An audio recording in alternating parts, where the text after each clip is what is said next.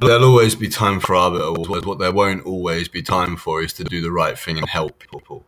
I suppose what I should do is go back to writing the poetry and for book 2, and maybe do book 2 first and do Arbiter Wars as the third book. Just, I feel a bit guilty actually, because I should be writing that. I can maybe bump the second book up to 60, maybe 70 poems and do a few more, and then I can go back to Arbiter Wars comfortably. I should be doing more.